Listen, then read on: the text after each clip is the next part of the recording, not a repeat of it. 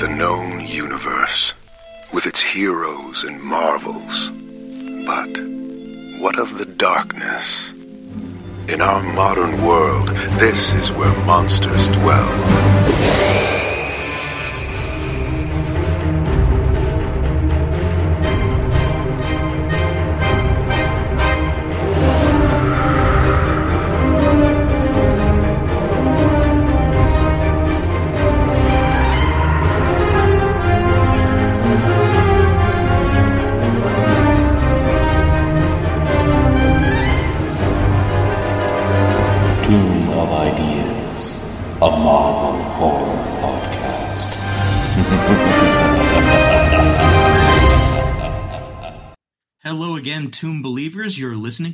Of Ideas, a Marvel horror podcast. My name's Trey Lawson, And I'm James Hickson. and we are still in the midst of Inferno. As of last episode, the event proper had finally, after much sort of prelude and preamble, really begun. The demons have invaded New York. And that's where we're kicking things off today. And as with our other episodes in this series, we are joined by a very special guest. This week, we have joining us from the Stapled Spine, Jack Rudo. Welcome, Jack. Hey, thanks for having me, and uh, thanks for inviting a piece of Horror Oregon into your guys' Tomb of Ideas landscape here. You know, it's funny. We all have something in common. You're a DJ. Trey was a DJ on college radio. And I used to pretend to be DJ from Full House. or D- or DJ Tanner, DJ. Yeah, no, yeah. That's thank you for having me. I'm like I, I joke around is I have an FM radio show and I publish a paper in Stapled Spine, and I'm also a biweekly uh, Dungeons and Dragons DM. So I'm living my best '90s life in 2023. I mean, everything's really coming together finally. Is Portland the liberal nerd mecca I've heard so much about? Oh man, I wouldn't even. It's not nerd. Isn't a word we use here. Why? That's dumb. Like, do fish call themselves wet? No. Uh, yes, yes.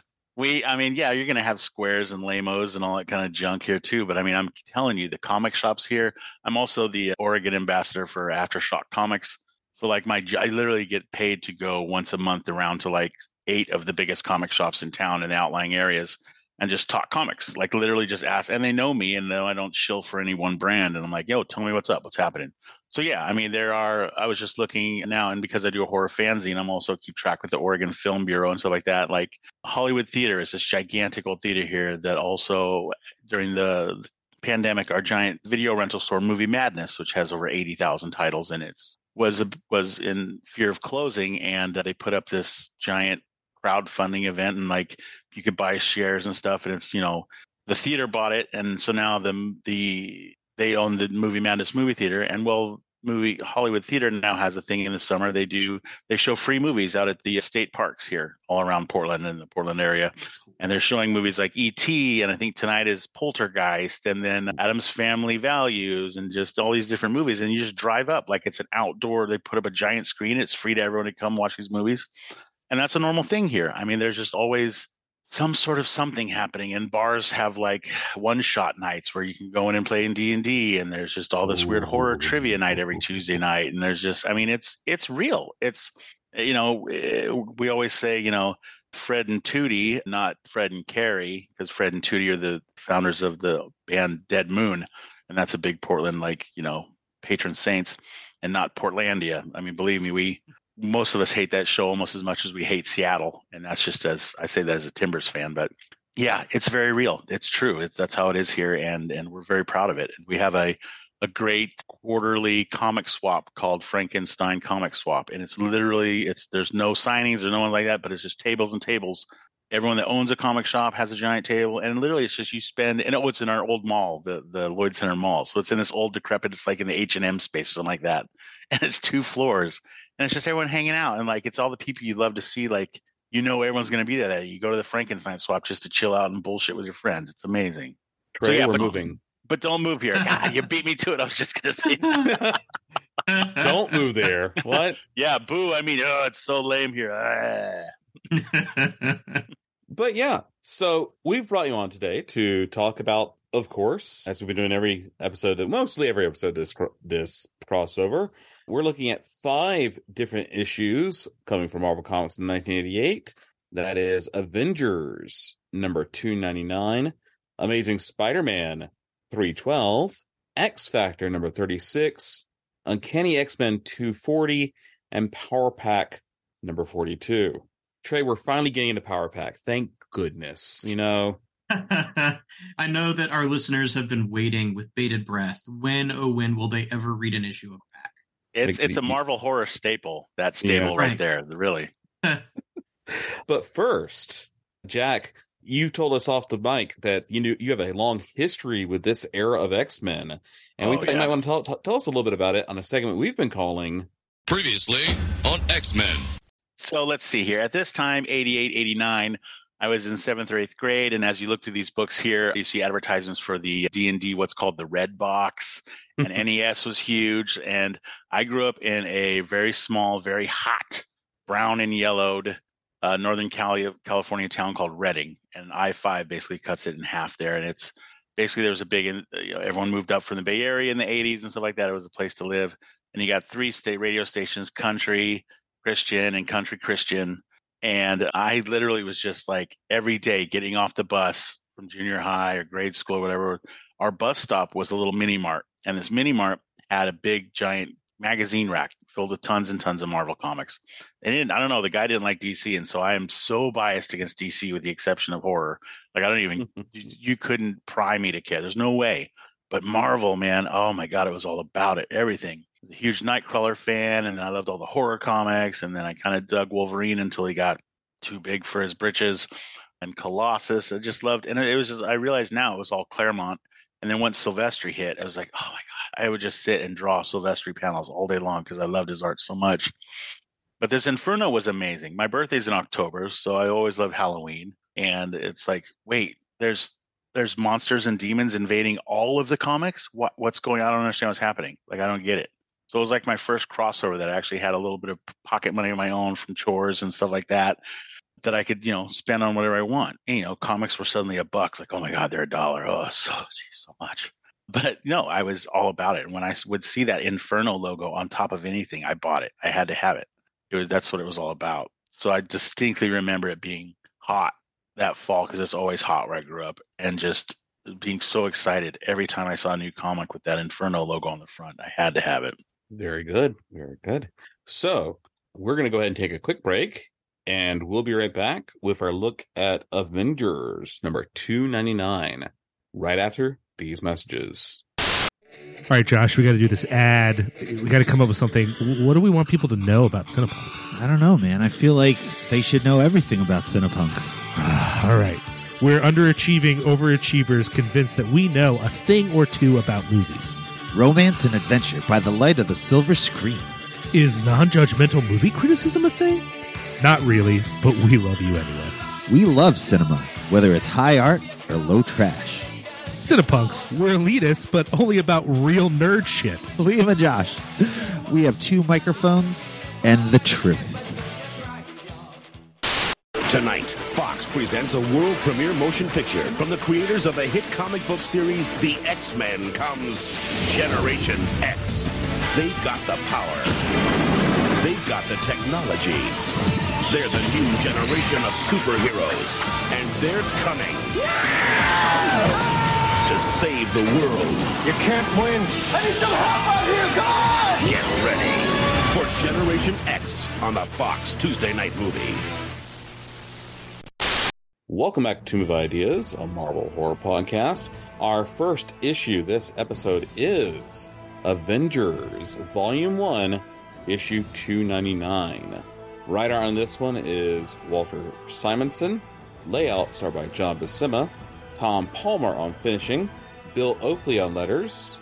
Max Scheele on coloring. Mark Gruenwald's the editor.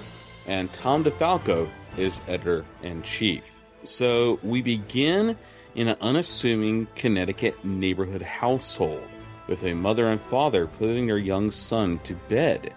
We then switch to the streets of New York, where Steve Rogers, now calling himself the captain, is battling demons in the streets. He quickly comes upon a battle between said demons and the young, then unknown team of the New Mutants.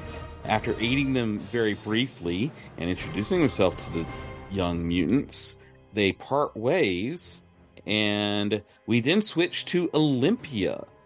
Olympia, the home, the home of the Eternals, where young Sprite is bouncing around the place looking for a unnamed warrior, telling him of the ongoing demon onslaught on Earth. Meanwhile, back in that same Connecticut home, Nanny has arrived, sensing a particularly powerful young mutant.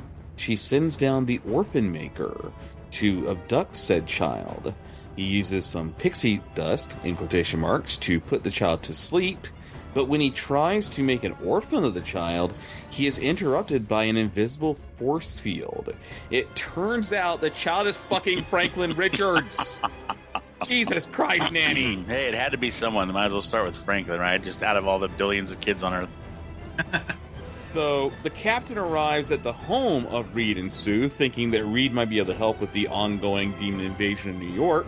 When, and that's when they discover that Franklin has been kidnapped.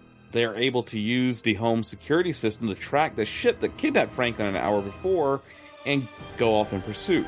Meanwhile, the unnamed warrior decides he's going to go to down to Earth to help fight the demons. More on that later, I guess. We then return to Nanny's ship, where she realizes she done fucked up, and that the two parts of the Fantastic Four will soon be on her tail. Um, said two members of the Fantastic Four, along with the captain, track the ship to Central Park, where they force it to go down. Captain America then has a fight with Orphan Maker, making a fairly good showing of himself until another armored figure comes out of the ship and knocks Cap the fuck out. We then have the new our new red armored figure. See, one's blue and one's red. It's kind of like the knock'em sock'em robots. and then we have the Reed and Sue battling the red armored figure and making a fairly good show of it before they realize the voice is familiar. That's because it's Franklin Richards in the armor. That, of course, is when Gilgamesh arrives and decides he's going to kick some robot butt. He doesn't care whose son it is. To be continued. So a couple things here. First, I don't think it's fair the way the colorist fakes us out with the Reed Richards. If you look Yes. at page three, his temples are not gray. You can see where they They were were drawn not. to maybe be gray, but they were colored brown. Mm-hmm. And then when he awakens on page 12, suddenly he's got those Reed Richards gray temples. Yeah. Also, speaking of that first page, back. Sorry, speaking of that second page, I'm sorry. That second panel there, it is very clear that couple is about to fuck. Yeah, that's. Yes. I mean, if we're gonna get away from, you know, the fathers get the sons, wives get the daughters, and yeah, she says, "Oh, so I think maybe we should discuss this further." No problem. Just turn out the light. Hey. And just wow. Yep. Yep. That is that is mm. And and that's where you get Valeria Richards. That's right. That's where we actually at this point Valeria would have already been hanging out at Victor's. No, Valeria at this point in continuity, she's already lost Valeria. She's already lost that pregnancy. Right. Because that was the Byrne run. Boy, Sue, Yes. Sue's Sue's had a real good go of it, hasn't she? No, not really. Um, yeah, they totally fake us out with that with the with the coloring of the hair. The second thing is Steve Rogers speaks for us all, or at least he speaks for me in this era. Man, there's just so many X books. I can't keep all this straight. Yeah. I don't know who these kids are. yeah, th- there are a lot of mutants out there, and it's it's kind of funny that like Captain America's just like I have no idea who these kids are. Uh, well, but they not Captain seem to America, the they seem to know what they're doing, and I'm okay with that. Yeah, v- very different from the Captain America we'll see later, who's telling the young Avengers that you know teenagers shouldn't be heroes. And Yeah. tracking down the runaways and like wagging his finger at them. Yeah, The one thing I the- picked the- up that's just maybe from my corner of the U.S. here is when I see Sunspot, I'm like, oh, it's Oregon's Avenger.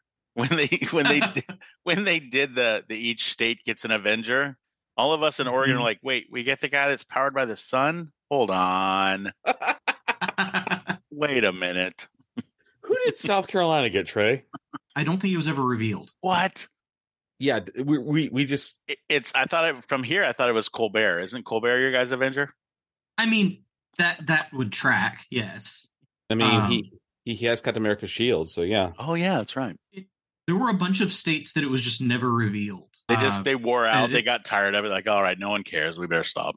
Yeah, I, I guess what secret invasion eventually happened or whatever, and they just kind of abandoned the whole state initiative. Yeah. And I guess we could, might share the UFOs with North Carolina. oh, North Carolina, yeah, North Carolina had the UFOs, which was a, a Bill Mantlo Incredible Hulk creation. hmm Um, That's just sad. Yeah, So I don't think I was ready when I read this of just how bifurcated this is. Like two comics jammed in one one issue here. Is that it literally is like is. it's the New York and the demons explaining all the teams to get you up to speed if you're a reader as a kid. Like, okay, this is this is this and Magik is like just in a, a skin suit of red, and then Ronnie. God, okay, sorry, I've just recently found her name is Rahne. All these years as a child, I thought her name was Ronnie, Oh. the, the werewolf girl from yeah. And it's like I obviously now looking back see how like scary women like were embedded in my brain as something desirable because I'm like, whoa, Ronnie. And then I'm like, Magik, whoa, Magik. but then yeah, it goes from that, the New York City demon battles, to suddenly we're on Mount Olympus and everything is white and green and clean and crisp and like It's wait. Olympia. Oli- oh, sorry, Olympia, Olympia, like Olympia, Yeah. Washington, where the beer comes from. Very good. yeah, it's it's it's funny. This is the second Avengers issue we've done as an Inferno tie-in, and it really feels like Marvel is taking advantage of the fact that the Avengers don't exist right now hmm to basically use this as kind of a, a general event book. You know, like if this was to come out today, it would be like Inferno Alpha number one or something like yeah, that. yeah. yeah, It does feel a little junk drawery now looking at it. It's like, okay, this goes here and that goes there. And then that second half, I'm sorry, what are the name? What's the name of the egg and the faceless Black Knight character, robot person? And where Uh, they- so who are they? Nanny, Nanny, and the Orphan Maker. Okay, they're if they're not the most McFarlane looking thing I've ever seen in my life before McFarlane figured out what McFarlane was. I mean, it's it's comically just ugh. I'm sorry, I'm letting my bias show, but woof. Nanny looks like a character from one of the sci-fi movies that would come out in the mid 80s ripping off Star Wars. Yeah, but I want I want the voice to be like, oh no, it's the captain. Oh, Right, like it ought to be voiced by Roddy McDowall or something. yeah, exactly. And I, I will say I am not. In, I I have never been a fan of Tom Palmer hmm as an artist, at least on superhero books. I just don't Sure. think he's suited for superhero books. Yeah. We've seen him do some horror stuff, which he's which he's fine with, Mhm. but he just doesn't work with superheroes. His his style is too real world, Yeah. and not in the way that say like Alex Ross works with superheroes. Yeah, and then you feel like it's being it's a nudge too far to like then take his frame of vision and push it into supernatural or other stuff like that. It feels like it's being stretched beyond his like the elasticity of what he can do there. Mm-hmm. and it, it seems almost like like Buscema is trying to do something almost Kirby-ish, especially with the technology and Mhm, the Gilgamesh stuff. All looks very Thor, mhm. uh, but the the inks are kind of working against it. Yeah, and it's also it's like you get when you're doing it. The Inferno stuff always felt like, and especially as we get into some of the Simonson and Silvestri, uh, it's like Hieronymus Bosch. Like you've got all these just you can go wacky with all the different physical, weird, like organic nuttiness of evil, you know. So then when you try and climb back into technology, it just is a weird, like just a halting kind of feeling. Yeah, it, it, it's funny. On the one hand, I had fun reading this book because it's it's it is just sort of a series of action beats. It's a, it's several vignettes strung together, and I enjoy this era of Steve Rogers, even if this era of the Avengers isn't the best part of his stuff. No, no. Oh. We should probably talk about the cow in the room here. Right? Gilgamesh, the forgotten one, so called because everyone forgets he's a Marvel Comics character. What what what what's that? I'm sorry. Someone mentioned an Eternal, and I dozed off again. Yeah, yeah. Man, yeah. Yeah, that's what happened. As we started talking about Gilgamesh, and suddenly I just blacked out. So no, I distinctly remember. If I, I, this two ninety nine is amazing because uh, I didn't, I missed this. Like I hadn't, I didn't thought, why would I read Inferno in, in Avengers? That's dumb. And then I remember the next month in the the mini mart where I bought my comics, it was an all white cover with like just the most sterile kind of square lame art of Avengers 300, and it just even the cover looked like all right, I guess. And then you read it, and it's like it's oh my two least favorite members of the Fantastic Four are part of them there, and and then this Gilgamesh guy that time forgot, and what's his powers? Ah, oh, geez. So yeah, it was a weird, aimless time for sure. yeah, I have that problem with the Inhumans though. Like, I try to read an Inhuman story, and I and I just fall asleep. It's it's terrible. And you know you he, you, you want to give it a chance, like with Gorgon and Karnak, and and again, this is okay. It's it's the Marvel Handbook to the Universe's fault. You love that. You get those, and you're like, oh my gosh, I need to find out more about this. That's how I was with Scourge of the Underworld. Bro, I went and bought every single Scourge of the Underworld comic I could after reading that entry. But like you read all these like the Eternals and stuff, like, all right, that could be cool. And you actually get a comic in your hands like, this is not cool. This is lame. And and clearly this sort of chariots of the gods kind of story resonated deeply with Jack Kirby because mm-hmm. he kept mm-hmm. doing it. Yeah. He did it with Inhumans, he did it with Eternals, he did it with the New Gods over at DC. Yep. And in my opinion, the only version of it that ever really worked was the New Gods. Mm-hmm. And and mm-hmm. even then it only worked mostly when Kirby was doing it. and Gilgamesh's costume, like what the hell were they thinking? I, I just I wanted because there's the bit where where she tells him go reforge your armor. I wanted the next page to be her saying, "No, not like that. Something cool." the heroes will make fun of you if you wear that. just, just one word bubble of try again. he, he, he, he's the mighty cowman. I love this. This eh. his quote here. It says, "I am long out of practice, a weapon too long in the scabbard, whose edge has been dulled by time and rust." What? I mean, he's obviously supposed to fill the Thor mm-hmm. slot right. on a team. Yeah, like that's the thing is he he materializes out of nowhere in this this cloud of smoke that that looks like something out of a 60s issue of the Avengers. Mm-hmm, mm-hmm. Mm-hmm. And and I feel like Steve should just get up off the ground and and say, "Who are you and why aren't you Thor?" Yeah, exactly. Yeah. I mean, at least give us like Beta Ray Bill. This is not Beta Ray Bill comes around, right? right? Yeah. I mean, I think so. I think he already came around at this point. Yeah, give oh, us Beta Ray Bill. Oh yeah, I just like his entrance is down as crack boom, and you're like, ooh wee, and then you're like, oh man. it's it's like like he shows up and and Nanny in the little egg suit is like, wow, and I thought my costume was bad. and Nanny is an egg with a Sansabelt and like big like uh, uh, it, prospector gloves. It's right. and you talk about Reed and Sue being on the team. You, you, know, you say they're they're at least your least favorite Fantastic Four members. I don't have any least favorite Fantastic Four members. I love them all. Okay, they're great. Well, they're I'm, fantastic. I'm a, they're fantastic. Is that is that your yeah, stance? Yeah, I, I, that, I didn't mean a, to. A real, a real hot take there, boy. You're going right. out on the edge there. Look out! People are they're going to come at I'll you, say, bro. I like Reed when he's not written to be a sociopath. Mm. Yes, yes. I am a hardcore I, Ben Grimm fan and oh yeah, and Doom fan. Well, he, I'll read. In fact, I have a subset of my collection that's called Doom's a Dick, and it's any comic that isn't a Fantastic Four with Doom on it, like Dazzler or like you know Cloak and Dagger, and Doom's just there, or or the idea of Daredevil fighting. It's like stop it. and it's funny, you know, the thing about Reed Richards, and this is the thing I get, like people forget the Jack Kirby Reed Richards, mm-hmm. right? Like Reed Richards, as drawn by Jack Kirby, used to go on missions with Nick Fury during World War II. Yeah, right. right. Yep. Like, he, that character was created at a time when that kind of pipe smoking he was Rusty Venture scientist. Senior. Yeah. Yeah. Like yeah, exactly. or or Jonny Quest's dad. Mm-hmm. Like he, he's that kind of guy. Exactly. He sounds a bit like this. That's right. He's the hero of every 50s sci-fi movie. Exactly. And he's always telling Johnny, "You'll understand as you get older, son." yeah, and people like to try to portray him as like this nerd, this little nerd. I'm like, no, that's not who Reed Richards is. That's why I liked John Krasinski.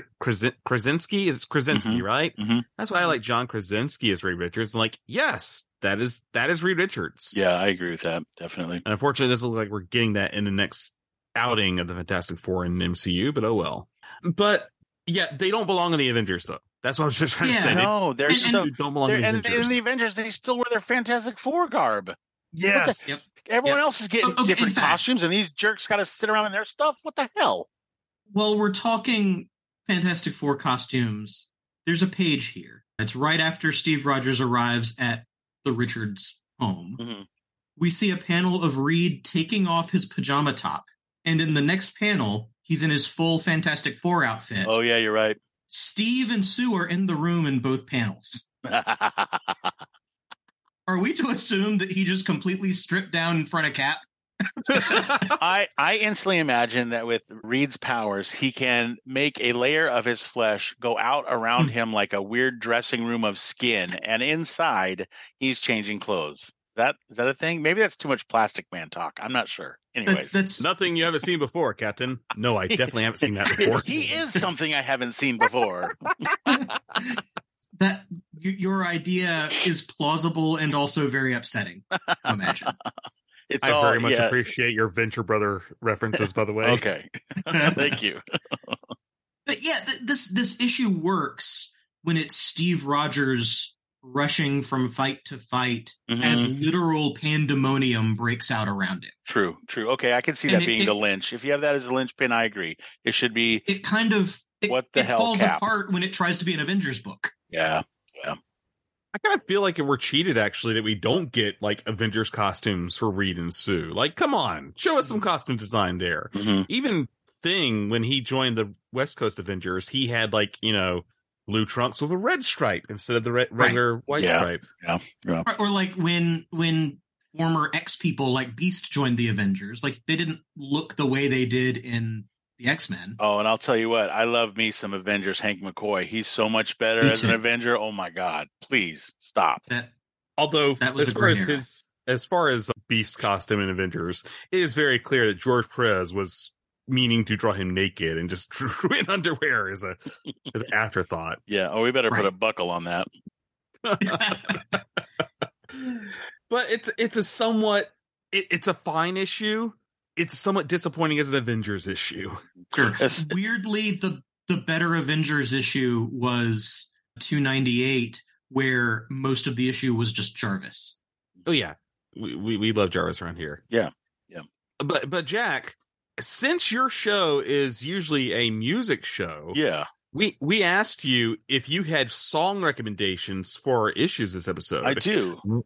What is your song recommendation for Avengers two ninety nine? 299 is actually built right in the first page, honestly.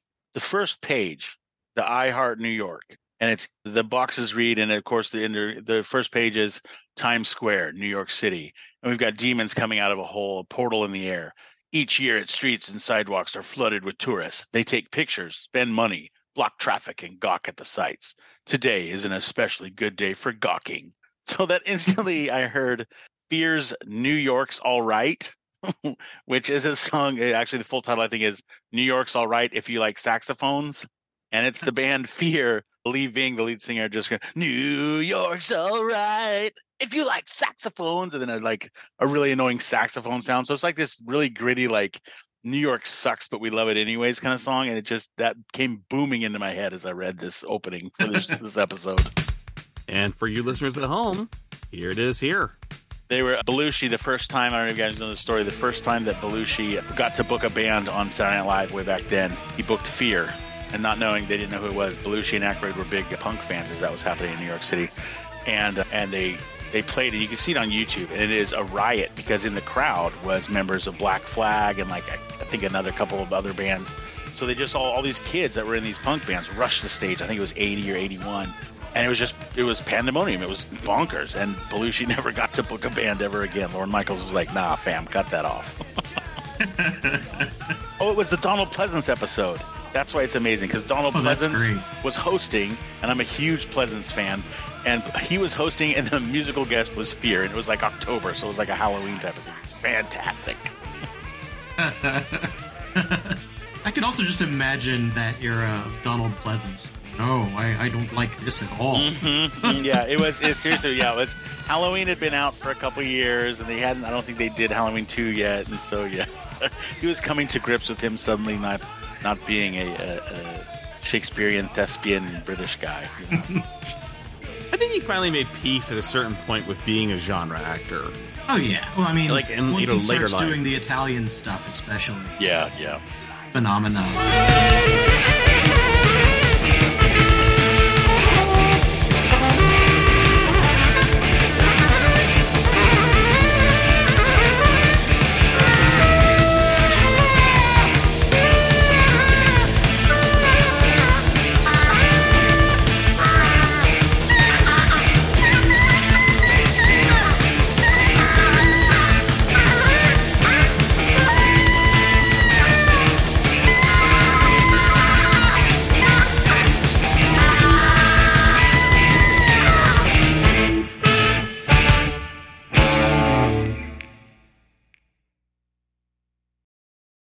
Oh man, that was that was that. I never heard that song before. Pretty good stuff. Excellent. Thank you very Um, much. Yeah. Okay. And our next issue is The Amazing Spider Man number 312. This is written by David Michelinie, pencils by Todd McFarlane, inks also Todd McFarlane. So this is a gorgeous book, right, guys? Gorgeous. Can we get Colorist is Bob Sharen. Letterer is Rick Parker. Editor is Jim Salicrup. Okay, so we're continuing off of the previous Spider Man issue, which was Web of Spider Man 47. And the Hobgoblin has terrorized Harry Osborn and his family. He attacked them at their home. And Harry, in order to get the Hobgoblin to leave, told him that whatever he's looking for is being held in a safe in the Oscorp Tower. And after that, Harry had a bit of a breakdown. He starts recovering bits of his lost memories. He finds the goblin suit in his attic. He puts it on, of course, because that's what you do when you find a goblin suit in your attic. And despite being worried that he might lose his sanity again, he decides to become the Green Goblin in order to try and stop Hobgoblin from attacking his family. And so he flies off into the night as a slightly saner Green Goblin. Meanwhile, Peter and Mary Jane are spending some time together before they both leave for work, each seeming to want the other to stay, but neither being willing to, to say it out loud. We then shift to Osborn Osborn Chemical Company, where Hobgoblin is furious because Harry lied. There there was no secret formula hidden in the, the tower. And so we have a goblin fight. Hobgoblin versus Green Goblin. But before that, we have Peter check in at the Daily Bugle, where Jameson is ranting because the printers are spitting out pornography, and the city is basically erupting into chaos. He takes out some of his anger on Peter and then storms. Meanwhile, the goblins continue to fight, neither really gaining the upper hand, although Hobgoblin has more experience and a little bit more of an edge because he's not afraid, whereas Harry has never done the goblin thing in full control of his faculties. And so he, he's sort of being held back by his his fear and insecurity. Peter tries to check in at ESU, but because of the events of Inferno, classes have been canceled and only staff are allowed inside. Meanwhile, inside the building, Curt Connors goes to the cafeteria to get some food, and it is suggested that the lizard might become a problem in the near future. Peter then goes home, where he finds a note from Liz Osborn telling him that Harry has disappeared, and so Peter changes into Spider Man and goes off to investigate. Meanwhile, Mary Jane is working a photo shoot where suddenly the jewelry that she is modeling turns into demonic snakes and starts attacking everyone. Spider Man swings toward Oscorp Tower, right into the middle of the goblin fight. Harry orders him to stay out of the way, but also reveals he doesn't remember that Peter is Spider Man. so that part of his memory hasn't come back. Spider Man jumps into the fight anyway. Back at the photo shoot, MJ grabs an axe and starts hacking the gold spider, the gold snakes to bits. And Peter manages to attach a web to Hobgoblin's glider and is following close behind until Hobgoblin notices and swings him into a water tower. The goblins continue to fight, and Harry is able to get the upper hand by doubling back, coming in from above, and dropping all of his pumpkin bombs at once on the Hobgoblin, which causes the Hobgoblin's glider to short out. He has to do sort of a, uh, a semi controlled crash landing, and Harry reveals that there is no Green Goblin. It was destroyed long ago. And he calls the Hobgoblin an idiot. Just then, Hobgoblin is about to kill Harry. He, he uses his uh, sparkler attack from his fingertips, but Spider Man jumps in and saves Harry and congratulates Harry on doing a good job, suggesting that New York could always use another crime fighter. No, listeners, New York has plenty of crime fighters. They don't need Harry Osborn in a goblin costume. Captain America can't keep track of them, in fact. Right, right. And luckily, Harry says, No, I'm not crazy anymore. That's a dumb idea. I'm going home to my family. Spider Man And besides, swings everyone knows that there's no such thing as a heroic Green Goblin. That can never happen. Right. Right? That's the sort of thing that would be in some sort of alternate universe. Hmm. And why, just, why just stop at green? There's so many other colors. Oh, trust me, Marvel has not stopped. well, that sounds like a golden idea. Oh. Spider Man swings off into the night, parting ways with Harry. Meanwhile, demons continue to ravage Manhattan, and apparently, Curt Connors has indeed become the lizard. To be continued. I hate the way McFarlane Green draws Green Goblin here. Really, I hate the way McFarlane draws everybody. Is that is So that, here's the is thing that too harsh? Sorry. The thing that's funny is I actually like his Hobgoblin a lot. Yeah. Yeah, I was about to say okay. the same I'll give you the hobgoblin because it's the only one that has any sort of like angles to it. Everything else, ears, noses, it all looks like it's it looks like Calvin's shoes from Calvin and Hobbes. I don't know. It's just When- when- so soft and round. When round he and draws dumb. Hobgoblin, when he draws Hobgoblin, he's bringing in a little bit of what he did when he was at DC doing Batman. mm-hmm. Mm-hmm. Uh, and and and you it, it sort of is a preview of the kinds of designs he would do in Spawn. Like it, it's sort of that's peak McFarlane right there. Is is especially the shadows and the capes and all that. But but yeah, the Green Goblin design doesn't suit his pencil. Yeah, nothing has depth. Like if you look at the arms and the ears and the necks, it's like that wouldn't hold up anything. Like I know it's a comic book, blah blah blah, but man, some of them are just like it's so distracting to me. I'm like, ugh. And believe me, I loved me some Spider-Man back then, but oof. But I mean, I'm talking like you know Sal Buscema, the Spider Tombstone, you know Spider-Man. This is not my jam. And yeah, he's he's not great at perspective. No, all, all of his all of his work here looks like the the image the the file I have got corrupted somehow and like the image got stretched. hmm But it- especially when he draws regular humans, Yeah. like people not in masks or costumes. They all have these very long faces. everyone's very rubbery. Yeah, and sometimes sometimes it works there are certain characters that you can get away with that on but i don't know when, when you're going for the kind of heightened soap opera that spider-man is sort of supposed to be if your characters look like cartoons you're you're not buying into the human emotion. Yeah. I like the what is the page with the Peter and Marianne talking, and it ends with that bottom rectangular box. Well, see ya. Yeah, see ya. And they both just look like I don't know, just sad, bloated cartoons. it's Yes. it totally betrays the words on the page, like oh, womp womp. Cartoon is sad. yeah And yet the story, the story here is good. Oh, it's damn good. It's damn good. Yeah. sure Like I really like Harry being like, "Oh shit! Oh shit! Oh shit! Oh shit! Oh shit! Oh shit! Mm-hmm. Shit, shit, shit." The whole time he's on the Goblin Guard, he's like, oh shit! Shit! Yep. Shit! Shit! Shit! Yeah, yeah. yep Which you know a reasonable person would be while riding on a you know gliding death machine. Mm-hmm. right mm-hmm. Yeah, with just yeah, foot hooks. That's it. You got you put your feet in these in these straps and you're good to go. Yeah. But it, of course, he doesn't realize that Peter is Spider Man, which he hasn't recovered his memory to that point. He just knows that his father was the Green Goblin. Mm-hmm. and that he himself had been the Green Goblin at one point. And presumably remembers that Spider Man was involved in the Green Goblin's death. And we've Yeah. also got Dr. Connors here too, which is one of my favorite characters to read and, and look at. And it's like, ugh, I can't even stand to look at him in this.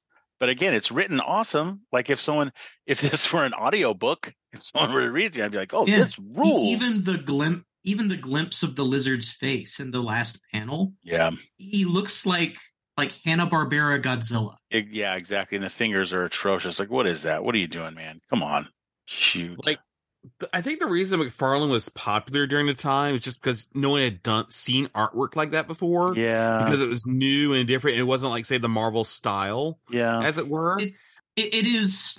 There are better versions of this, but it's expressionistic. You know, It's called- It's, it's it's- doing. Hmm? It's called Humberto Ramos. Sure, sure. But but even like like over at DC, someone like Kelly Jones Mhm. will Mhm. be doing something similar with Batman, arguably better. Oh yeah, no, but I mean, you, when you're talking like a Kelly Jones or someone that's like a, a horror focused artist like that, it's like, yeah, but then they pointed him at stuff like you know Dead Man comics and like stuff that's like actually it works. Whereas this, when I look at that page of J. Jonah Jameson screaming about the copy machine, I'm like, oh my god, can I turn the page already? It's so just. And then yeah, MJ. I'm telling you again, as I look at this, it's like, boy, everything written here is awesome. I wish I could see this comic how it's supposed to look because this is not what I want. But boy, everything, the idea of everything I see on the page, that's really cool. That's Inferno. Inferno's Yeah. happening. But then you've got these other like self struggle stories of the Green Goblin coming to grips and then also Con- Dr. Connors. I'm like, there's a lot of really cool stuff happening written here. It's a great comic. But then you throw it through that lens and it's like, ugh. The storytelling of this is very impressive, considering that it is both maintaining the ongoing continuity of Inferno Mhm. while also maintaining internal continuity with two or three other Spider-Man books. Yeah. Yeah. Mhm. Yep. And the stakes for Inferno are actually felt here, whereas they weren't, I think, Trey, in some of the previous Spider-Man issues we talked about in this crossover. Yes. Yeah. The first Inferno tie-in, for people who maybe don't remember, turned out to be a Mysterio fake out. Yeah, that's right. Yeah. And It, it, so, like, we get that scene with like Mary Jane and the snake she's wearing in a jewelry ad come to life, Mhm. and you know start attacking people. Which, by the way, we get another very weird McFarlane panel with all these people just pulling out sharp objects. Yeah, let's get him, boys. Yes. It's like, wait, Like- what? That And, and that guy on the right in the foreground looks a little bit demonic himself. mm-hmm. yeah. hmm Yeah, it's they all. Why do they all suddenly have like gardening shears and stuff there that the in the photo shoot? I don't know. Yeah. Let's just I- I- turn I turn the like- little buggers to scraps. I do like this version of MJ just Mhm. grabbing an axe and going to town. Yeah. Yeah, yep. Fire axe attacking the the jewelry snakes Yeah. for sure. That's a She's woman definitely a who's woman surviving who's- to the end of the horror movie right there. Oh yeah, Yeah, she- absolutely. she's she's definitely seen some stuff in her life at this point. right. Yeah. Right. and I like that that we have to be pointed out that gold is a very soft metal squish. Right. so so Jack, what song came to mind with this issue of Amazing Spider-Man? Well, like I said, as I read these issues, I picked out five songs just in the general, like kind of atmosphere mind of it. And this one, I actually was my hardest one to pick out of my songs. And this one I picked is The Cramps Surfing Dead. And that is kind of a slow burn of a song that was used in Night of the Return of the Living Dead, famously on that soundtrack. But it made me this one the most because it was about Osborn wrestling with the Green Goblin mentality. And it's like just this kind of like, but it's also a Spider Man and a glider focused issue. So it kind of gallops up and down. It's like floating through the air. So that one definitely started to, the more I thought about it, it definitely rocked in there with the, the Cramps Surfing Dead. yeah, I think I only know that one from Return of the Living Dead. Actually. Yeah, I was going to say I I know this one because Return of the Living Dead. That's not a bad reason to know the song. That's an excellent reason to know the song. It really is. I actually watched it for the first time earlier this year, Mhm. and I was very happy with it. And so then all the the July 3rd memes start to make sense, right? Because that's how it opens Right. up. It's July 3rd. Yeah. Was was this the striptease song? This wasn't a Strip striptease song, right? No, it wasn't. No, Lin- I can't remember what Quigley stripped to. I haven't seen in a while. I don't think It's, so. it's more up tempo than this. Yeah, and this is more of like a montage kind of song. Surfing Dead is for that movie. What's cool about this song is it's like it's punk, but it's really kind of just doing like a 50s rock and roll vibe. Yeah, well, the Cramps Yeah. are definitely like kind of associated as being one of the first wave of psychobilly. So they were definitely Yeah, more yeah. More country and billy and surf and stuff like that. But it was all about monsters and demons and yucky stuff. So that gave the psycho portion of it. Yeah, and again, Surfing Dead. You know, it's heat wave in New York and all that. So it was like, yeah, here we go. It's the latest twist to the death.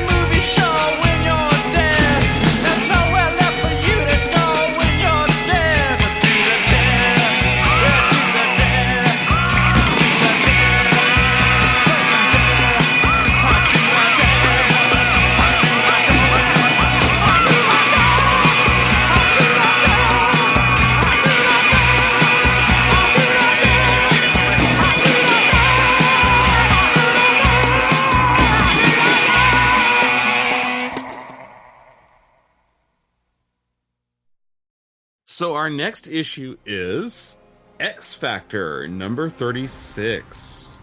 Writer on this one is Louise Simonson. Penciler is Walter Simonson. Inker is Bob Wiacek. Letter is Joe Rosen.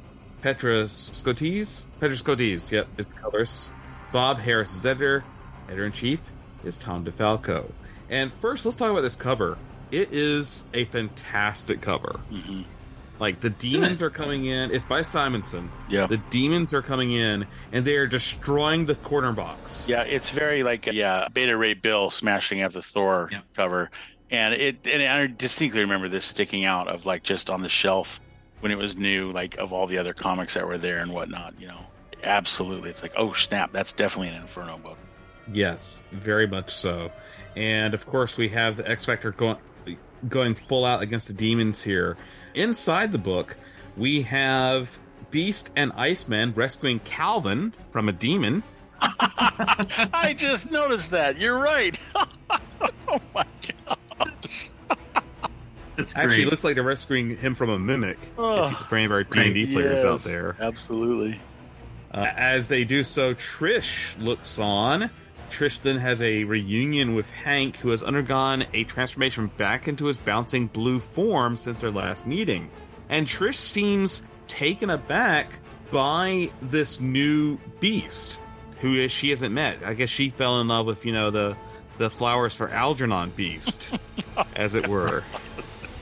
Yeah, that's yes, actually. and then we have the some more fighting of the, and um, objects coming to life, including a train bursting out of the ground like a sandworm from Dune and eating Trish. It's a graboid. Yep. That's We actually then- the, the timing is about right for for that to be the the reference point. We then check in with Archangel, who tells the oh god, what's his name? Ne- Nahastra? What's it? Nah, it's NY Uh, something. Nastir? Nastir. Nastir, who tells Nastir, "I'm coming for you. And I'm going to bring friends too." So he's got, he's on his way to New York. Meanwhile, Jean and Scott are also on their way to New York, using Jean's psychic connection with Scott's son Christopher to guide them in. Even though the psychic impulse she's getting from the infant are almost overwhelming her. Meanwhile, Hank and Bobby try to console the people on the train, with Beast doing his best glad handing, hey, I, I was an Avenger. Anybody want an autograph thing going on here? And then, of course, they finally are able to stop the train, eventually ending up at, I think it's the Brooklyn Bridge? No, Manhattan Uh, Bridge. Manhattan Manhattan. Bridge. Yeah, So the the Manhattan Bridge. Go ahead. Oh no, I'm saying yeah. Subway worm roars through its tunnel and the Manhattan Bridge crossover East River into Brooklyn. Yeah. With Beast finally being the one to defeat the train worm with the help of Trish, who does some very irresponsible swinging from steel cables here. What was she thinking? Like, who? no. Meanwhile, as Jean and Scott arrive in New York City, they lose contact with Christopher and almost run into the now much taller Empire State Building. They then fight a plane turned into a demon before reuniting with Bobby and and Hank just in time to and then there's a bit here I did talk about where Beast has a serious conversation with Trish about, you know, what she's actually turned off by. She's not turned off by his new furry form. She's turned off by the attitude, the flippant kind of everything's a joke attitude. The superhero persona. Right, right. Anyway, X Factor's reunited just in time to meet the onslaught of demons coming in from Times Square to be continued next issue. This was good. Yeah. This was a very good issue. Yeah. And I, I actually I think it's really interesting the the point you brought up at the end there. It's funny because we get these dueling thought balloons where Trish is thinking about how upsetting it is that he's so flippant and and macho and all, all of this whereas he is thinking I've got to keep it light and distracting, downplay the danger, keep people from panicking. It's like there's a reason he's doing what he's doing and it's it's the superhero persona. It's the reason Spider-Man quips. Yeah, yeah. Yeah. And then Bobby comes in it's like, hey guys, communication is important. Right. Okay, also about your feelings. Let me get this off my chest right away. Archangel is a billion times better than Angel. When this happened, 100%. I remember thinking, "Oh, he's blue and purple and has metal wings that shoot razor blades. Oh my God, that's amazing. And yeah, Yeah. no, this is like straight up. Oof, this is why this team's badass, man. At the end here, it's like Warren, Death, Angel. All right, people, here's the break we've been waiting for. And it's like, was it page 30 is what it marks in the actual book. And it's like tight little boxes. Let's do it. Cut them, freeze them, blow them apart, whatever it takes to get the job done. You're like, oh, snap, dude, the original team's here to mess shit up. I do have a and- soft spot in my heart for the original five X Men. Yeah. and yeah. when I think of them, this is the specific version I picture. Oh, it's the most Like- fun because they're not goofball kids and whatever else. I mean, this is like bang, like this is the heightened realized team here. But even more than like the Jim Lee redesigns, what I picture are these outfits right here. hmm But Beast in brown and that, I don't that brown and yellow is weird. But So you know, he, he you just to get accept back to the it. trunks. Yeah, yeah. Do you guys remember the X Men Evolution episode where they find a way to create a story where all these characters get have an adventure together? I don't remember that episode. I remember the show, but not that episode. That sounds interesting. There's an episode because Warren never really was an X Men in the X Men Evolution storyline, Right, mm-hmm. right. So they had to find a way to get Beast, Scott, Jean, and Bobby and Warren all into an adventure together. It's actually a pretty fun little episode. Huh. All right. Yeah. On the list. Yeah, That's sort of like that sort of like that episode of of Justice League Unlimited where they sort of bent over backwards to basically do a Marvel Defenders story by finding DC analogs to all the Defenders characters. Yep, yep.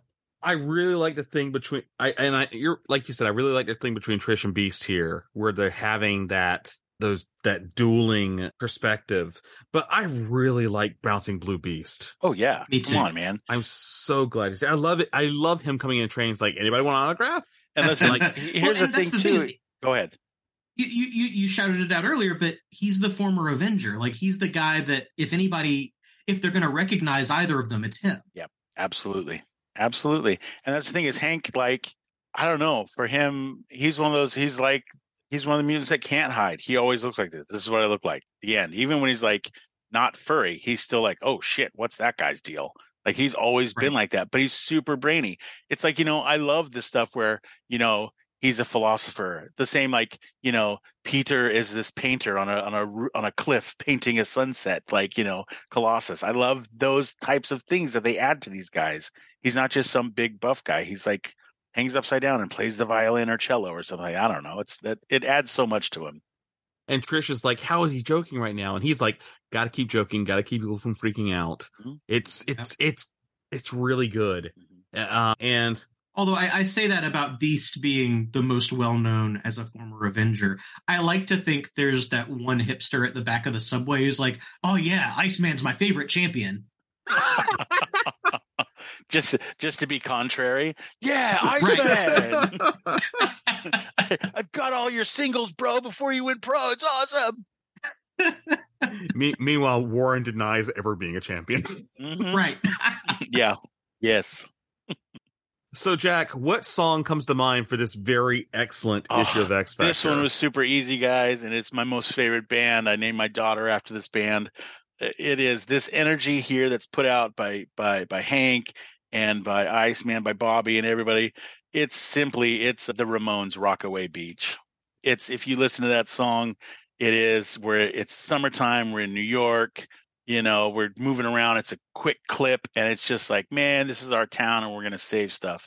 It it, it just embodies this entire episode for me because the whole episode there's like no like there's little tiny bits of people stopping and talking and having heart to hearts but shit's going down rapidly around you like this whole episode moves so fast it kind of gives me anxiety and that's what i do is the ramones rockaway beach That's the awesome. Ramones, perhaps best known to many of our listeners for doing an excellent cover of the Spider-Man theme song. absolutely most definitely Personally, I'm I'm a fan of uh, Rock and Roll High School. movie Oh, yeah. oh rock and roll high school the sequel with corey feldman right oh sea dog forever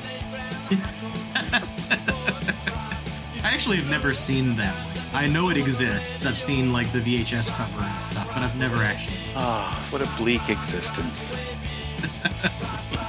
I, I it. love yeah, old PJ VHS Souls, stuff. Clint Howard, oh yeah Paul absolutely Bartel.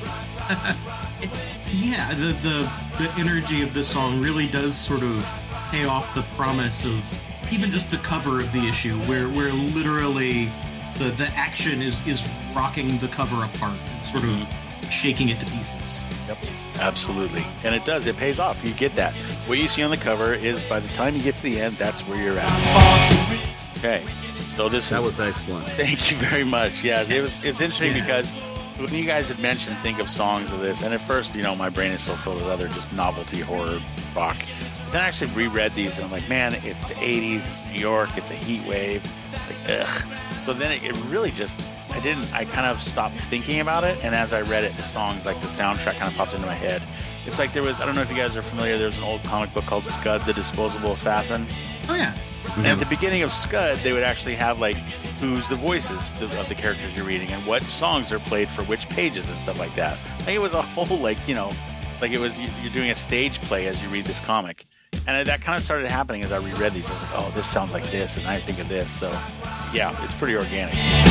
Rock, rock, rock away beach. We can hit you right to rock away beach. Rock, rock, rock away beach. Rock, rock, rock away beach. Rock, rock, rock away beach. We can hit you right to rock away beach. Now, this will be my first time doing a synopsis of a comic like this before, so I hope I do it right. But it is a comic that is very near and dear to my heart, and I got all giddy and stuff as I reread it. I think I have three copies of this book, all these Inferno books from like 238 to whatever it goes to. Like this was my everything at that time. So I'm very excited to do. Do I just jump in or what are we doing? Go ahead. Yeah, whenever you're all ready. right. Okay, Yeah. excellent. Yeah, so we've got Inferno. This is X Men 240. And at the cover here, I mean, woof, Silvestri being Silvestri. And we've got Nahaster, Mr. Sinister, the Goblin Queen, the Marauders. This one's got it all. And it's like, yo, yeah, this is the book. We're doing it. Where's my dollar? Give me a dollar. And then you've got the the amazing Art Adams head box up in the corner that that classic X Men number one Wolverine head, and it's like, oh my gosh, it's so good. Okay, so we open up, strike the match, and so we've got a Stan Lee presentation starring the Uncanny X Men. Chris Claremont is the writer, Marc Silvestri is our penciler, Dan Green inking, Glynis Oliver colors, Tom Orzechowski as our letterer, uh, Bob Harras is editor, Tom DeFalco editor in chief. So we're starting off in a very swank, swank Manhattan high rise, I imagine here looks like, and we've got Alex Summers and Madelyne Pryor dancing as a kind of swing band, very off panel is playing a saxophone. You've got a waiter standing attentively waiting for anything that they need. So it's this expensive club atop the RCA building. It's blocked out just the two of them, dancing, pleasantries, white people being rich. It's beautiful and wonderful. And then grab some grab it grab a bottle of the old bubbly and go out there on the out on the the deck the lido deck and we're looking out over wonderful manhattan we're cheersing the champagne looking and then all of a sudden people start, screaming all these different obscenities and stuff there's a ruckus a wild rumpus is going on they look back in and there's comically drawn what appears to be ghostbusters but we can't say ghostbusters i don't think so the ghostbusters are bickering yaggity yaggity and it distracts from the Alex and Madelyne having their their moment. And apparently, the Empire State Building is growing, and they're looking at it and they can't. But no, this isn't happening. Yes, it's happening. So Inferno is starting up, and we're getting little peaks that Madelyne might not be the best. And we're mm-hmm. arguing, arguing, moving on, and the Ghostbusters get kicked out into an elevator. They go in there, the door closes, and bad stuff happens to them. then we're noticing and looking. Madelyne's out in the observation deck, looks at the Empire State Building, and we get a glimpse that it's some weird organic version of itself. Go in the elevator, Alex and Madelyne kiss, then poof, Gateway. We're back in Australia. This is when the X Men were based in Australia. That is a very weird and specific time in my mind that I love. And they're there. And presumed dead. and presumed dead. They're they're not X Men right now. And so then their gateway brings them both back there. But nope, Madelyne needs some alone time. She pops out and she's gone. She goes back to Bard College. We've got a very dark, like on the moors kind of, you know, Chaucer looking thing here, graveyard, mist, and there's specters of her past life. Scott Summers tuxedos there. She's talking to him. There's a vision of the wedding. She calls him a liar when he says that he'll take care of her.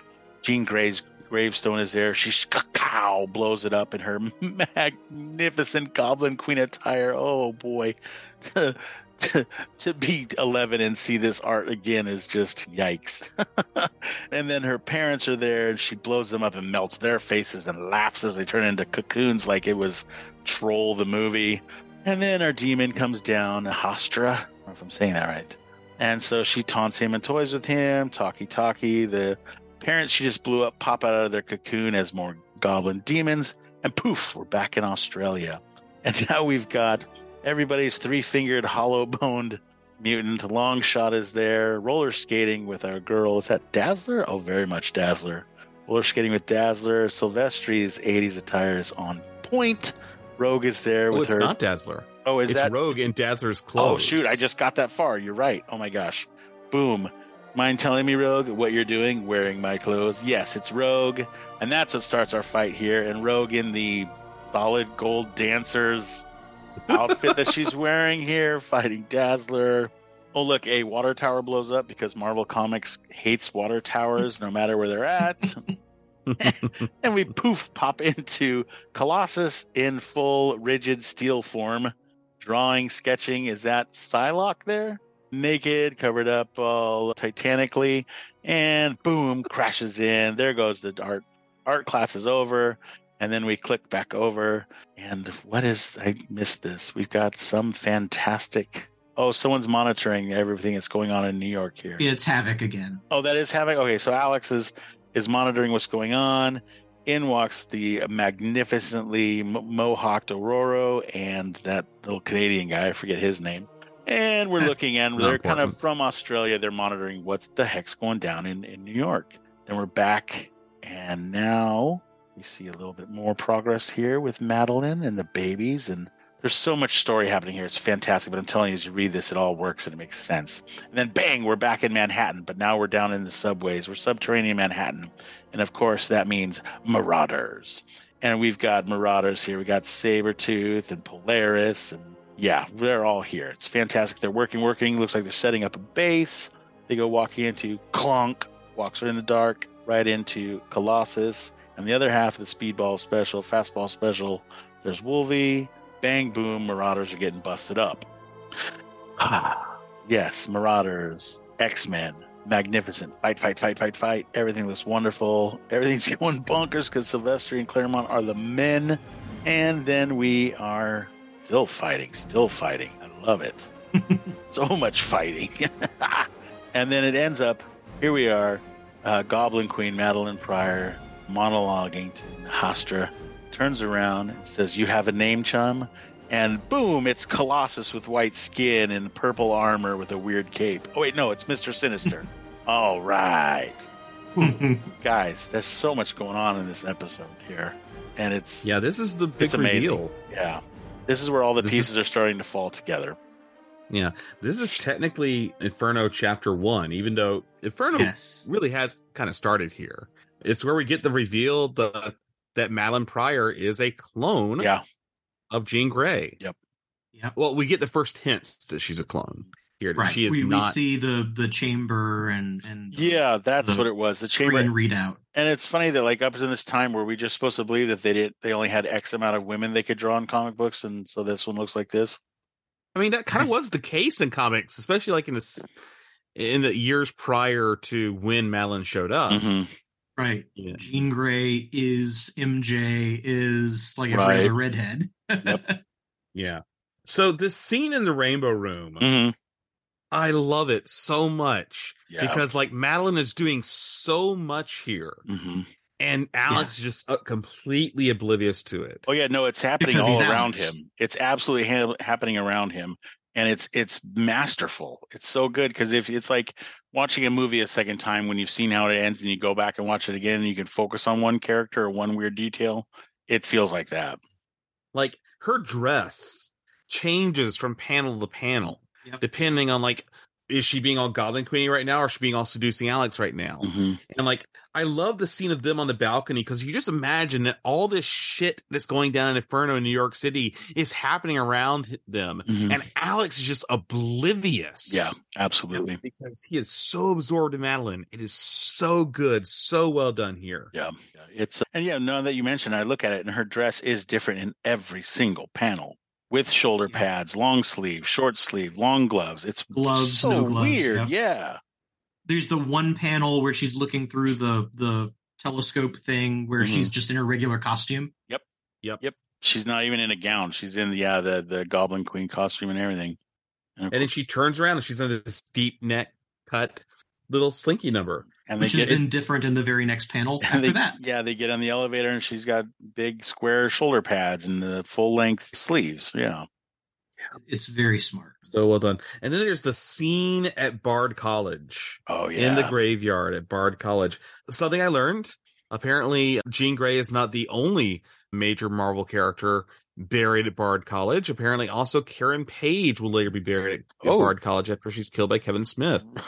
wow, I Um, did not know that. Okay, Another fact I learned about Bard College on their faculty, um, comics writer Neil Gaiman. I did know that. Yes. I did not know that. but yeah, it's Sylvester just melting and just burning like the parents. The Summers is, I mean, not Summers, the Grays is, wow, just all of these things are just, I mean, it just stops from them, the, the opulence of being in Manhattan to then the cold, clammy, just like wetness of that Bard College graveyard. And it's, geez, oh, peas, man, it's fantastic. And then we get some shenanigans with Dazzler, Rogue, and uh, Longshot there. Mhm. Now the thing the one thing i'm wondering is which version of rogue is this because i thought that carol was in is in charge for most of inferno Mm. So in the the last issue we read, she was sort of bouncing back and forth. okay So it's not clear who's running the show right now. It seems like more like it's Rogue because the southern accent's coming through. Sugar. Yeah. Right. Yeah. Um, is this the horniest era of X Men? It is super horny. Oh yeah, no, the Inferno era, because that's when like yeah, I mean, there's ones where it's like it's all the the women, the the ex women are band together as evil versions of themselves for a couple panels that Sylvester draws, and it's like, whew, get out of the way, man. It's something else for sure. Yeah, th- this Like- like this version all of X Men has definitely signed matter- up for Blue Sky.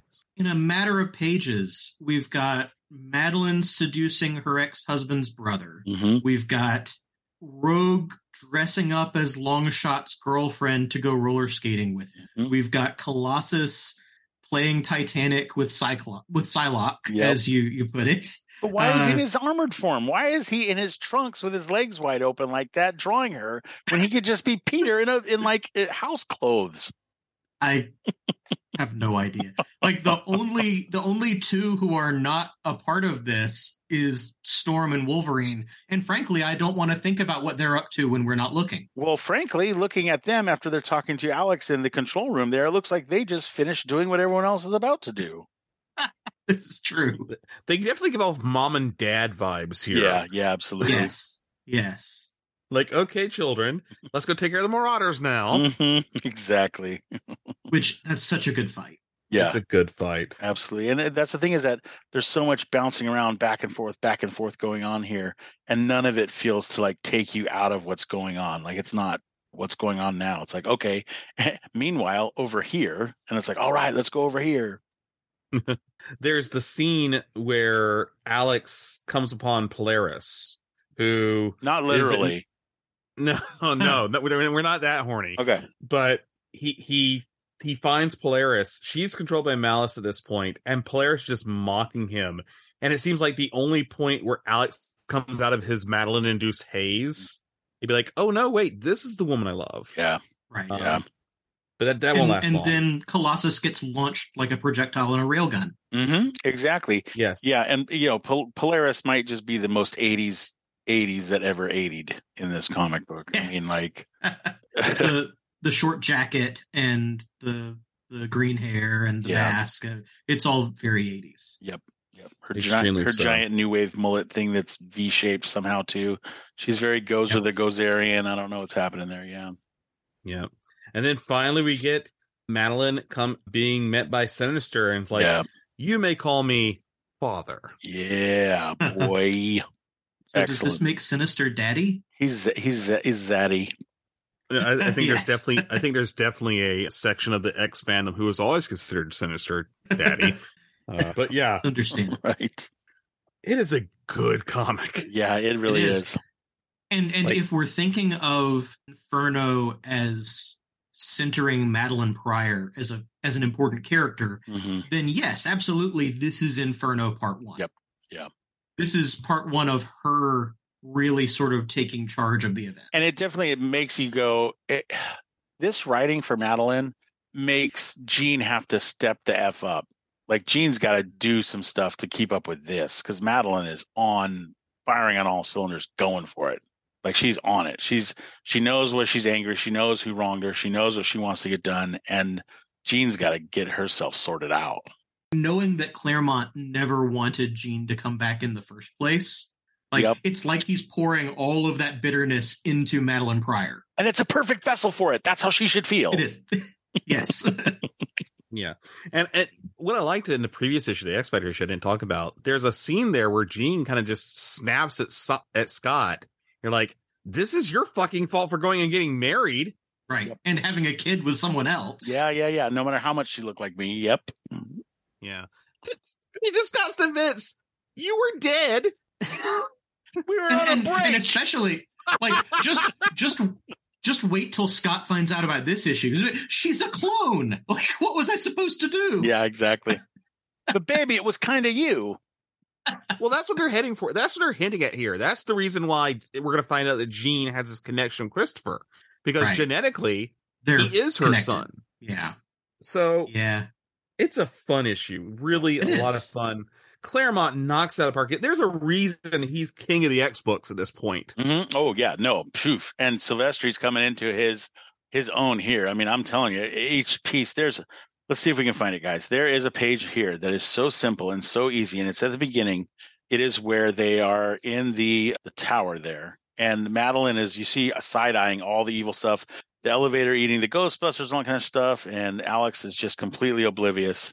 Where is it? Here it is. Yeah, I got it. There it is. Okay, page number three here, where the Ghostbuster guy's yelling at Alex's face and you just see Madelyne in like just her red hair and like green slit like eye shapes and all black. And it's like, oh, dang, tiny little things like that are just like there's for as much storytelling as Sylvester, I mean, excuse me, as Claremont does, and he is a god.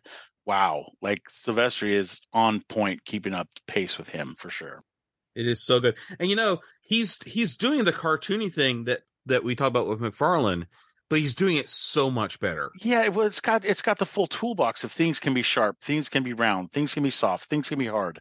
Like I get it if it's stretched and exaggerated, but it needs to have some sort of bones like tied to reality, and then can push and pull and, in and those he's directions. doing it on the periphery, Mhm. like like Alex and Madelyne and the the Mater D there all Mhm. look more or less sort of realistic, Mhm. for want of a better word. Yeah. It- it's the the would be Ghostbusters and all the stuff around them that's sort of a little bit more warped. Yeah, um, and, and that's because it's all sort of comic relief anyway. Mm-hmm, mm-hmm. Yeah, they So then that- they, that they read like that too. Yeah, they read like they should be silly looking kind of. Right. I mean, they're they're sort of doing a parody of Dan Aykroyd dialogue from Ghostbusters. Mm-hmm.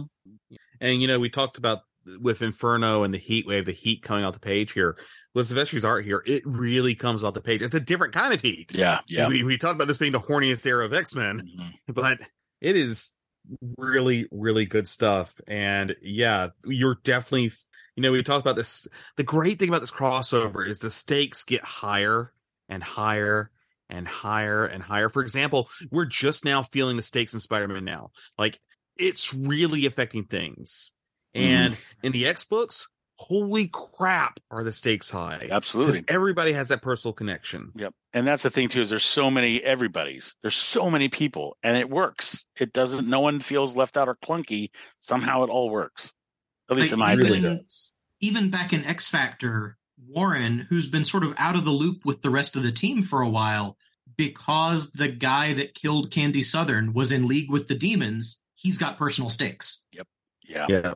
It's Jack, what song came to mind for this excellent, excellent issue of Uncanny Well, X-Men? I'm happy to say that I have an excellent, excellent song for this issue. This issue dealt a lot with just Madelyne being clone starting out. Jean Grey is no longer dead. It's got a very dark, spooky, sinister feel. And I had to pick one of my all time favorite sleeper songs, and it is No One Lives Forever by Oingo Boingo.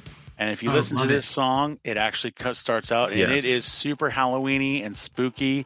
And there's no one lives, and there's a, it's the hour of the wolf, and I don't want to die.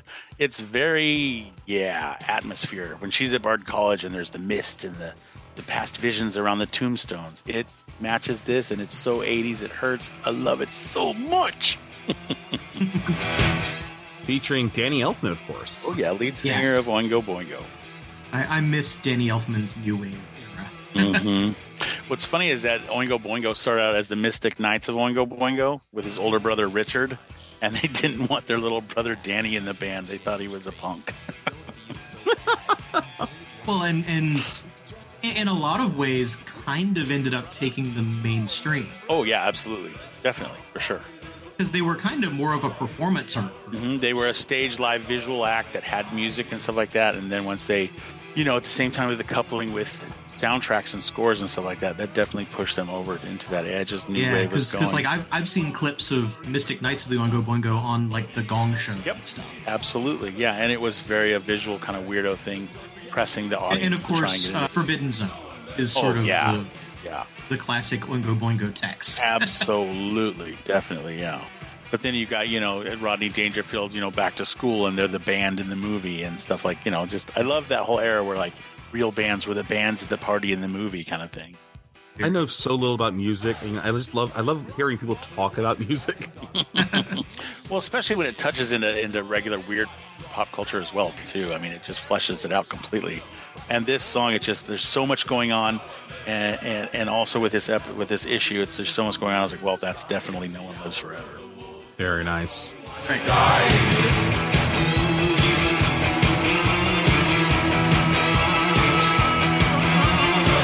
So happy. Dancing while the grim reaper cuts, cuts, cuts, but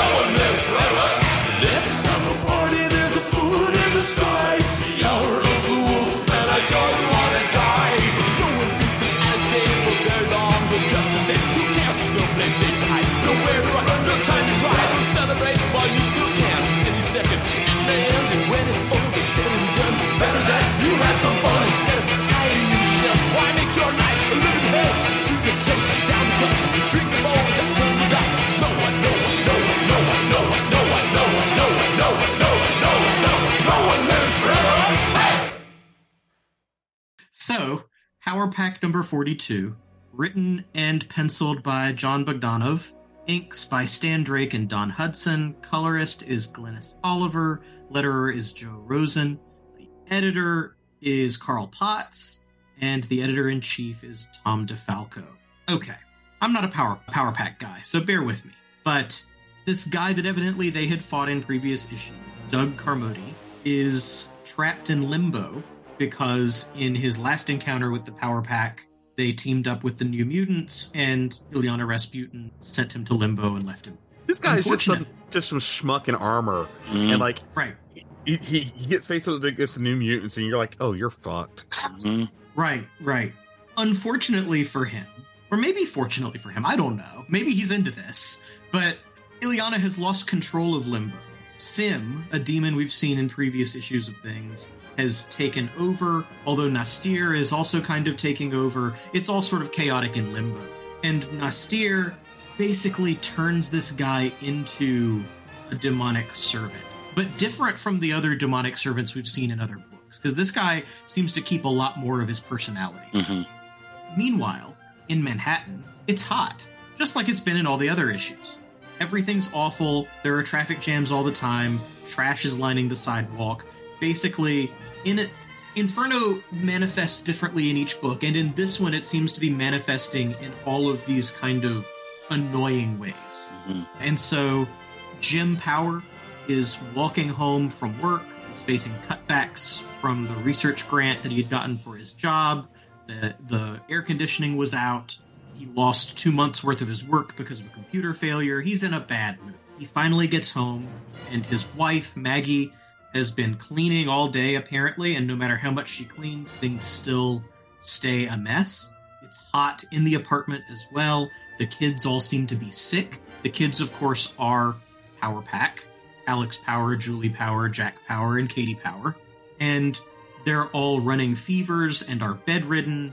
And Maggie tries to clean the bathroom so that maybe they could all take cold showers to cool off a little bit. But no matter how much she scrubs, it stays dirty. And when they turn on the tap of the, the bathtub, it starts spewing sewage, scalding hot sewage, which sounds like maybe the worst thing in the world. Meanwhile, in the streets of Manhattan, Doug Carmody has reemerged as a boogeyman. He is basically targeting anybody that offends his personal sensibilities. So he goes after one guy for stealing drugs. He later goes after another guy for being obese and and not being responsible with his wealth and power. He's he's sort of taking out everybody that he's. The kids continue to feel ill, which doesn't seem right because they're supposed to have healing factors that prevent them from getting sick like this. They remember that one time they were infected by pestilence and they were able to combine their healing powers in order to get better. But they can't do that with their parents around because it would raise suspicions. Their parents are trying to figure out what to do, where to go. Initially, Jim says that they need to stay put, it's far worse out there. Alex, one of the kids, collapses walking down the hall, trying to get to the bathroom. They open the door, and the whole bathroom is overgrown with fuzzy mildew. Maggie runs off to try and get something to clean it with. Alex goes in and, and tries to take care of it himself. He uses his powers to vaporize the mildew, but just as he clears it all away, it all continues to spread and regrow. It grows right up his legs as the toilet overflows in front of him as well. It's all pretty nasty. Pretty nasty. Then the radio the radio goes haywire. They have to smash it with a rolling pin. Finally, they just the parents decide that maybe it is in fact time to take their chances outside the in the kid's bedroom. The boogeyman emerges from under the bed and tries to get revenge for their defeating him in a previous issue. But he doesn't kill any of them. He has something better in mind and tells them that he can go anywhere, any place, and they'll never know where he's coming. The kids get in the elevator with their parents. Just then, the boogeyman tears the roof of the elevator open and forces the kids to out themselves as superheroes in front of their parents. To be continued, I guess. So I've never read any Power Pack before. Me either. I just always remember that that you could sign away for the free comic with Spider-Man and Power Pack about grown-ups touching kids, and I never read it. You guys remember that ad? There was a free Yeah, I remember that ad. there was Yeah. a free Oh, comic yeah. book that was like, you know, your body is yours. And I don't know, at this time, you know, I wasn't, I was just a preteen, I think. I might have been 12, 11. It's like, I didn't want to read a comic book about eight year olds. It's like, what? Get out of here. No, no, and I think that's that that's the same sort of the same hesitation I've had about Power Pack. I mean, it's it's it's good. This is a good issue. Mm, mm. It's fine. It- Yeah, I'll give it that. Yeah, it, it's it is a very good issue of Power Pack. I'm not sure I want to read more Power Pack, but Jon Bogdanove does an excellent job here communicating the heat. yeah. Like Well, and, This is and, the most- and just how progressively awful things get. Yeah. Yeah. this is the most miserable I have seen people in this whole crossover, Yeah. and it really sucks. Yeah, it's pretty gross. And his artwork is great here. Like yeah, when It's you just- when you switch over to that page with the Father Power, and it's like just endless text blocks. Everything's yellow and it sucks, and everything's sweltering, and it's flies over and trash stink waves and stuff. It's like, oh my god. Although also, I saw that many caption boxes on the page, and I kind of felt the same way he did. Yeah. yeah, you, you could tell he is an artist, you know, trying his hand at being a writer for the first time. Yeah. right. Uh, And I don't know if so. This must be a fill-in. No, I guess he took over the book at this point. So Power Pack, I know, was a Louise Simonson book. He Mhm. created Yeah. the team. hmm Bogdanove was her frequent collaborator on a lot of stuff. Yeah. X Factor and, and even over at DC, Man of Steel, like that. I, I guess it I guess at this point during Inferno, she handed the reins of the book to Bogdanove. I mean, she was doing everything there. Yeah, that's true. Like Right. she's writing a lot of this crossover. She and Yeah. she and her husband. Yeah. It it, it kind of seems like Bogdanove took like writing lessons from Chris Claremont. Well, it, it's like Chris Claremont. It's doing Chris Claremont the way early Roy Thomas was doing Stan Lee, Oh yeah, yeah, that's a good one. I can see that definitely. Yep. where where where like he got the style and the format, but it was a little bit wordier, and it, it didn't. He hadn't quite figured it out yet. hmm hmm Yep. I mean, there's some interesting. None of it's. It, it's not that it's uninteresting. It's just that sometimes you turn a page and like, "Ooh, okay, and go, and you kind of just kind of throw yourself into all the the text that's on here. But it's not awful. It's just it's a Yeah. lot, It, man. it, it is funny though to see an artist not trusting the art to tell the story. oh yeah, that's that's a chip on your shoulder kind of situation. You're right. I didn't think of it that way. Yeah, absolutely. because it is sort of because there's a lot of the stuff that maybe could be shortened or cut is sort of telling you things that you could just see. Mm-hmm. Yep. Yeah. Show versus tell. That's interesting, especially in that first page where it's just power walking. It's just like he's cluttered with boxes of words. It's really The interesting. the the villain design is really creepy. Mm-hmm. Yep. The scene Kind where he's a- just going down the, the, the road, like he's just he's just making Yeah. his way down the road, like addressing his personal grievances of each of the drivers. He comes along, and I'm sorry, is it just me, or does the guy, or is the fat loudmouth guy he devours at the end of that Rush Limbaugh? A little bit. It could be. I just like how before that the the one guy in the tank top that robs someone in their car and gets more coke than he's ever seen in his life, and just the white hand goes pop glitch, and he just like pops his head. Like that's it. Your head's Yeah. popped. You're done. what? Not, Yeah. not what you expect Um, in Power Pack. No. And then why is Katie in Power Pack topless in all these scenes, sweating in bed? right. That's a child, that's, an, child, that's an odd choice. I I don't. It was more acceptable in the '80s. Yeah. to It show a prepubescent child. Right. It just feels un- very uncomfortable for us now. Yeah, it. I don't feel. I'm not saying it feels sexualized or anything weird like that. It's just it is jarring nowadays. It's like when you watch a movie from the '80s, like The Great Outdoors, and as an adult, you you imagine that to be something that's family, and then you're like, oh my god, I, did movies curse this much back then? Did we not know? it's like, yeah, you forget Right. certain things until you're actually staring it in the face. And yeah, you're right. I'm Well, not like- saying it's sexualized. It's just very odd through today's lens. It's like you Child throw on nudity Mon- was- Monster Squad, and and there's all the Mhm. like casual homophobia Yep. and and all that. Exactly. Yeah. I think child nudity was just a lot more like hee hee cute baby running around naked and not so much oh my god some pervert's getting off on this Mhm. somewhere. Yeah. Right. People weren't thinking that. Where now we would be. because those people had all that material to work with back then. Yeah. It's but but Bogdanove's artwork's very good. Oh yeah. I, I mean It I is, always say and- this about Bogdanov, but And I, I again, I just love the creature design of the the boogeyman character.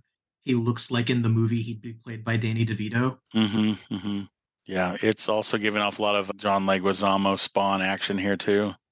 Oh yeah, yeah. A little bit the clown, a little bit the Max. Oh yeah. Yeah. Right. Yep. But I, I can say this: I do feel what I think I'm supposed to be feeling looking at what these people are going through in this comic. I do feel Yeah, like a, exasperated, exhausted, sticky, sweaty. That freaking mold bathroom is busting me up, man. There's Yeah, a, a new yeah. horror a new horror book called House of Rot that just came out by Danger Slater's author, and it's all about an apartment that grows over with mold, and that's it's so gross. And I, I seeing that page kind of gave me shock. It's pretty pretty heavy duty. This Well, it's, it's, it's an awesome that- issue. Yeah. It's very much that scene from Creepshow. Mm-hmm. Yeah, Jordy. The- the- Yeah. yeah. It is, and you know that's the thing is if you dropped into Power Pack like like we did, I think here on this, and this is your issue, that's a damn good comic. That's pretty good. You know, oh yeah, And apparently, it's a critical point in Power Pack's development because at the end of the issue, their parents, it's revealed to their parents that they are, their kids are superheroes, which apparently they didn't know up to this point. seems like that would Right. be ridiculously freeing for a writer, right? Right. yes. Which it's a new writer coming in, so yeah, he's freeing himself from, he's changing the status quo. Mm-hmm. Mm-hmm. It's, I mean, I never hated Power Pack when they showed up. I'm not one of those people who are like, it's a kitty book. eh." I grew out of that, you know, at a certain point in my life, but I never went, wanted to seek out Power Pack. Yeah, it was more of a it's I know it's not my flavor kind of thing, you know. I'm not Yeah. gonna actively go hate on it. I just know, eh, you know, let them have that, I and, guess. and and like it was it was fine like when they'd show like they'd show up in an event like this or they'd cross over into fantastic four or whatever Yeah. like they're, they're just sort of a part of the marvel universe and i'm content to let them mm-hmm. Yeah. Although a Power Pack movie would be fun. They've always been talking about a Power Pack movie for a few years now. it, it almost happened at least once in fact yeah there was a tv pilot that oh, was that's filmed. right. Yes. yeah Yes. It was like That's- 1991. That's on the one of those lost media conversations. Absolutely, yeah. Yeah, Is it's a lost Um, pilot? Well, I, It's I don't. shown. Yeah, I don't think it, it's not technically lost, but it's like to the like pop culture conscience, it's definitely lost. Yeah, it, it- like the Generation X TV movie. Interesting. Uh, yeah, there's a 27 minute pilot. It was originally developed for NBC for Saturday morning. oh, it's on YouTube. Fox picked Fox picked it up and broadcast it just on its own. Is But this it- it- is this it never around the developed. time when like uh, Saved by the Bell was working as a live action show at the end of cartoons type of thing? I think so. Yeah. Yeah. Okay. Hey, guys. Quick, Yeah? quick, quick, quick, quick, quick, quick, quick, non sequitur. What's your favorite unproduced pilot? Like Ooh, pilot that didn't go to series? Because mine's Lookwell, which is the Adam West, Conan O'Brien created. Yeah, that was the first thing I thought of. Yeah. See, I claimed it first 'cause I knew you were going to say that. he had to do dibs. dibs. I, I totally called dibs on Lookwell. Oh, guys, if you've never seen the Lookwell pilot before, check it out on YouTube. It's, It it's is fascinating. Wow. really good. You guys got me there. I can't think of one that I It- can think. I can think of shows that I wish went past one season, or I could think of ideas that I wish made it to a pilot. But boy, an actual pilot that didn't happen. Hmm, I don't know about that one. I might be So, getting too um, much into my TV knowledge there. I, I'm gonna do the other like weird combination of people unproduced pilot. Heat Vision and Jack. Ooh. This was supposed to be on Fox. It was directed by Ben Stiller. It What? starred Jack Black, starred Jack Black, Owen Wilson, and Ron Silver, and was written by Dan Harmon. Oh, jeez.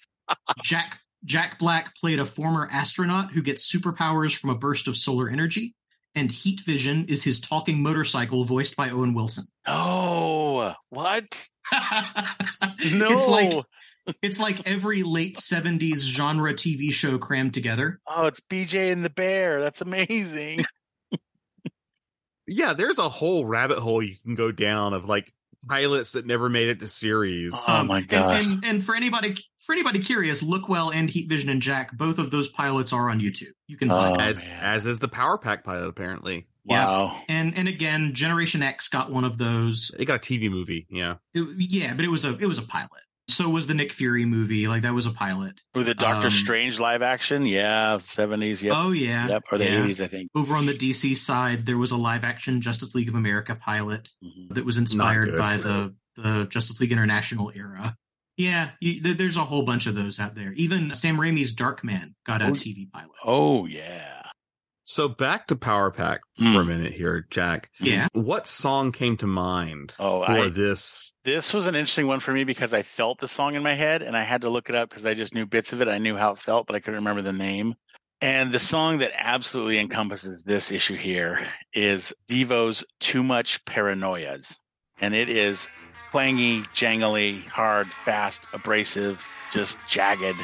And it feels like that is the world that these people are just slaving through to just survive. Is Too Much Paranoias by Devo. Yeah, there, there's kind of a sense of the the losing control of everything. Yep.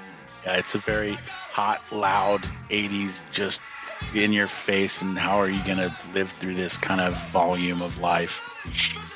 And I, it is, you know, I it's funny, and I, I don't know Power Pack, so I just don't know if this is common or not. But it's a superhero comic where there's virtually no superhero.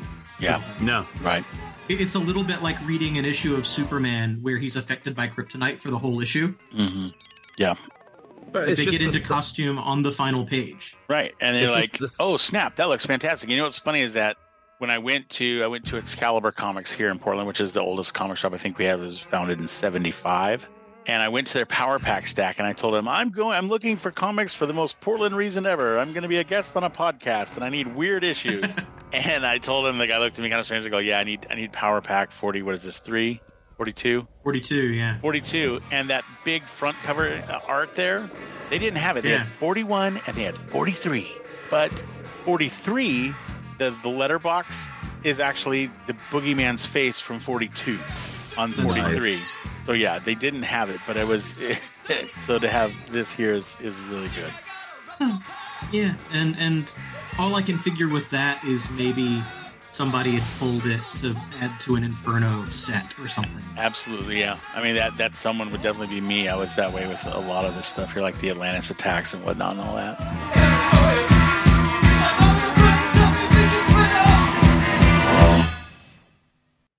Well, I think that does it for another episode of Tomb of Ideas, our summer long Inferno coverage. Yes. Oh, boy. Excellent. Things are heating up, folks. Sure. yeah, it, Inferno is definitely definitely started now. We, we spent a, I think we spent like two episodes just like working on preamble. Mm-hmm. I think this is the first episode where we are fully full speed ahead in Inferno. Yep. Mailboxes And- are coming to life. Trains are subway trains are turning into snakes. Cats and dogs are living together. and that's just what you're seeing out your window right now, right? Right. That's what's happening here. We we have come a long way from Daredevil being attacked by a vacuum. Very much so. Jack, thank you so much for joining us. Hey, thank you so Um, much for having me, you guys. And, And we really appreciated yes, your and- song and- selections. Yes, that was awesome.